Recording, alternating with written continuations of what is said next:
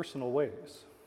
Some experience most God, uh, experience God most profoundly through prayer and worship, others through poetry or literature, others through the visual arts like paintings or movies.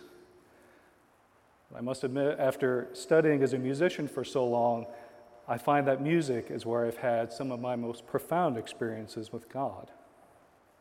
Sometimes it's choral music. There's something just very special about Mozart's Ave Verum Corpus or his Requiem or any of the music of Fauré or as, as we end today's Mass with Lift High the Cross. It's hard not to experience the glory of God's majesty. In fact, certain pieces have actually stopped me in my tracks when I hear them, simply to relive those experiences.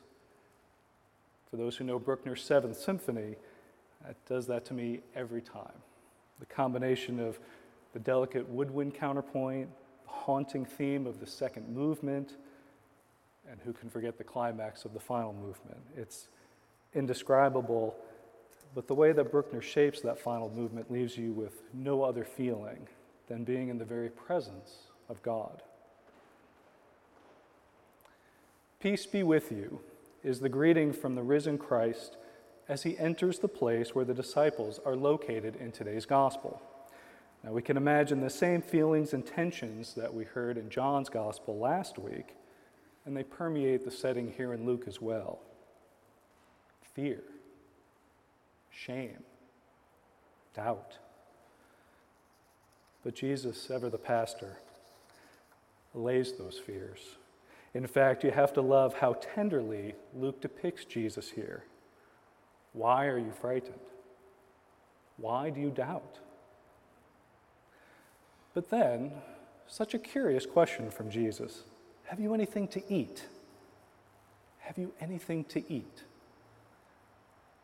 Jesus has just entered this scene from nowhere, proven to the disciples who he is. Here are the wounds for you to see and feel. And he's looking for food.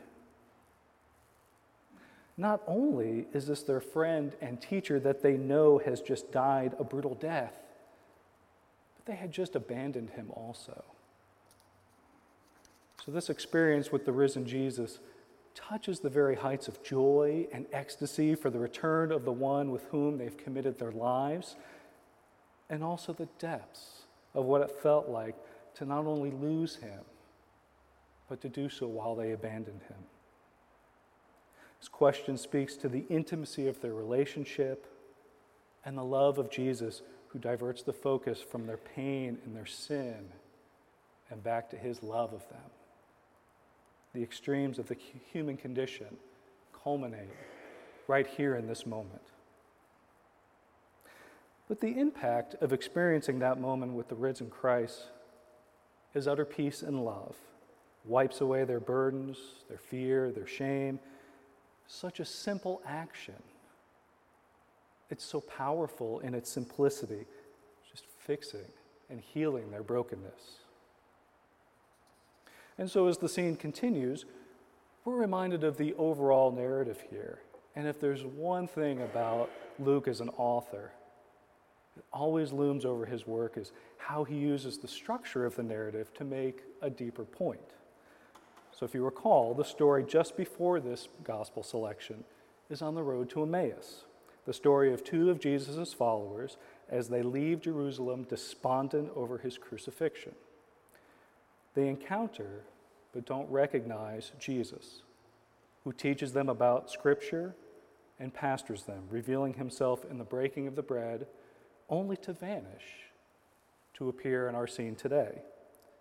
Now, we know that story as an allegory to the Eucharist, coming to know Jesus in the breaking of the bread. Well, we have the same elements here in this story today. The disciples encounter the risen Jesus, but again, don't recognize him. He eats with them.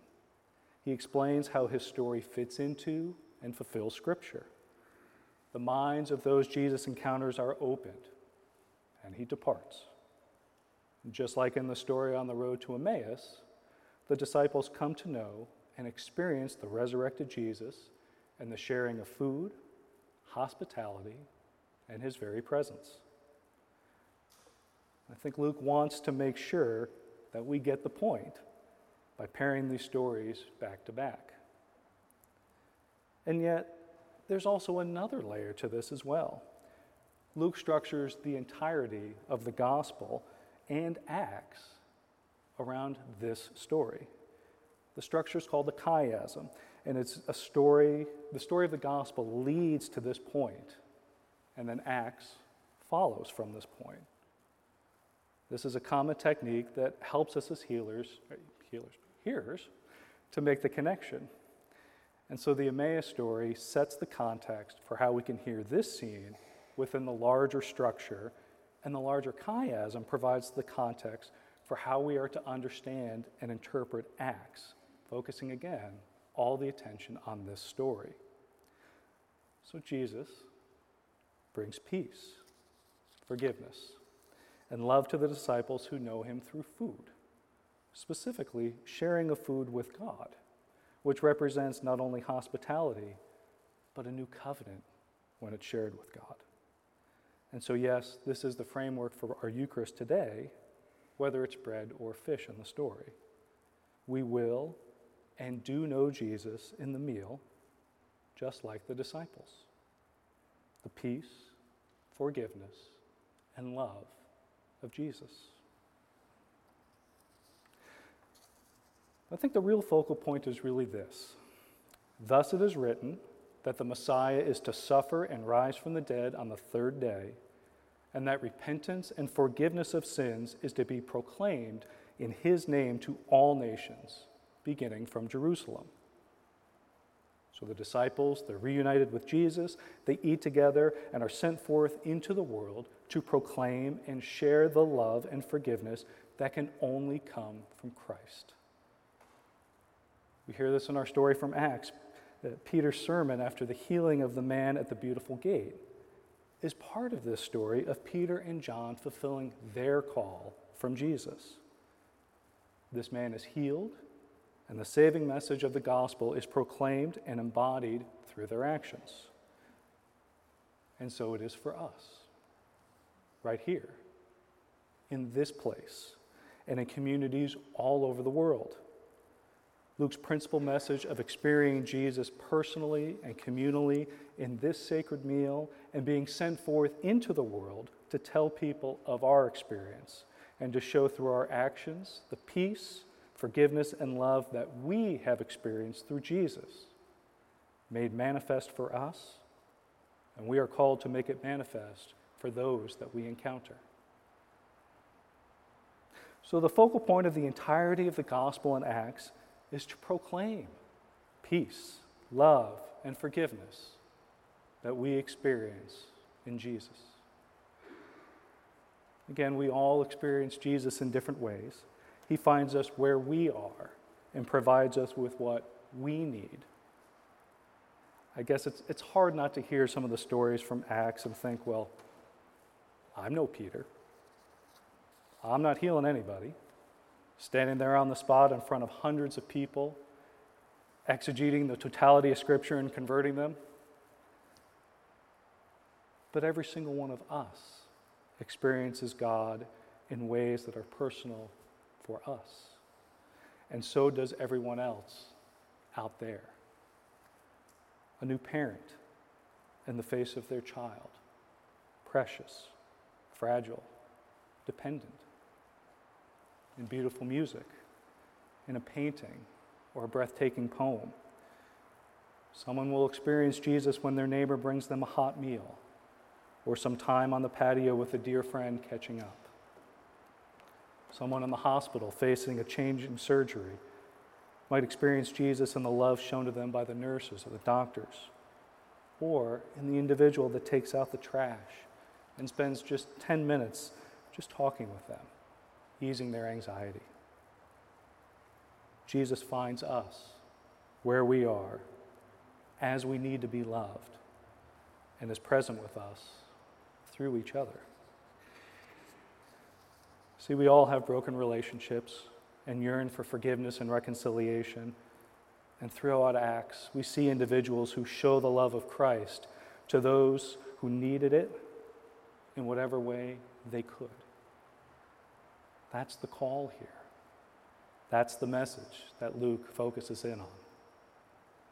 Experience Jesus in the world and help others to see Jesus at work in their lives.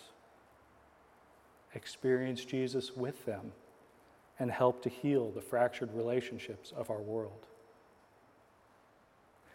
You know, the scene between Jesus and the disciples is so intimate and beautiful, capturing the depths of their joy, their shame, their sorrow, and their shortcomings and their sin, just like when we encounter Jesus.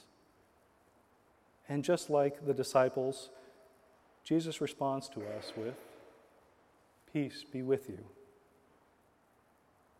So be nourished by your experience with God right now. Today, in this place, through the Eucharist, Christ's presence, the glorious music, and the beautiful relationships that are present in this place. And may we be beacons of that love in the world, proclaiming it, embodying it, and sharing it. In the name of the Father, the Son, and the Holy Spirit.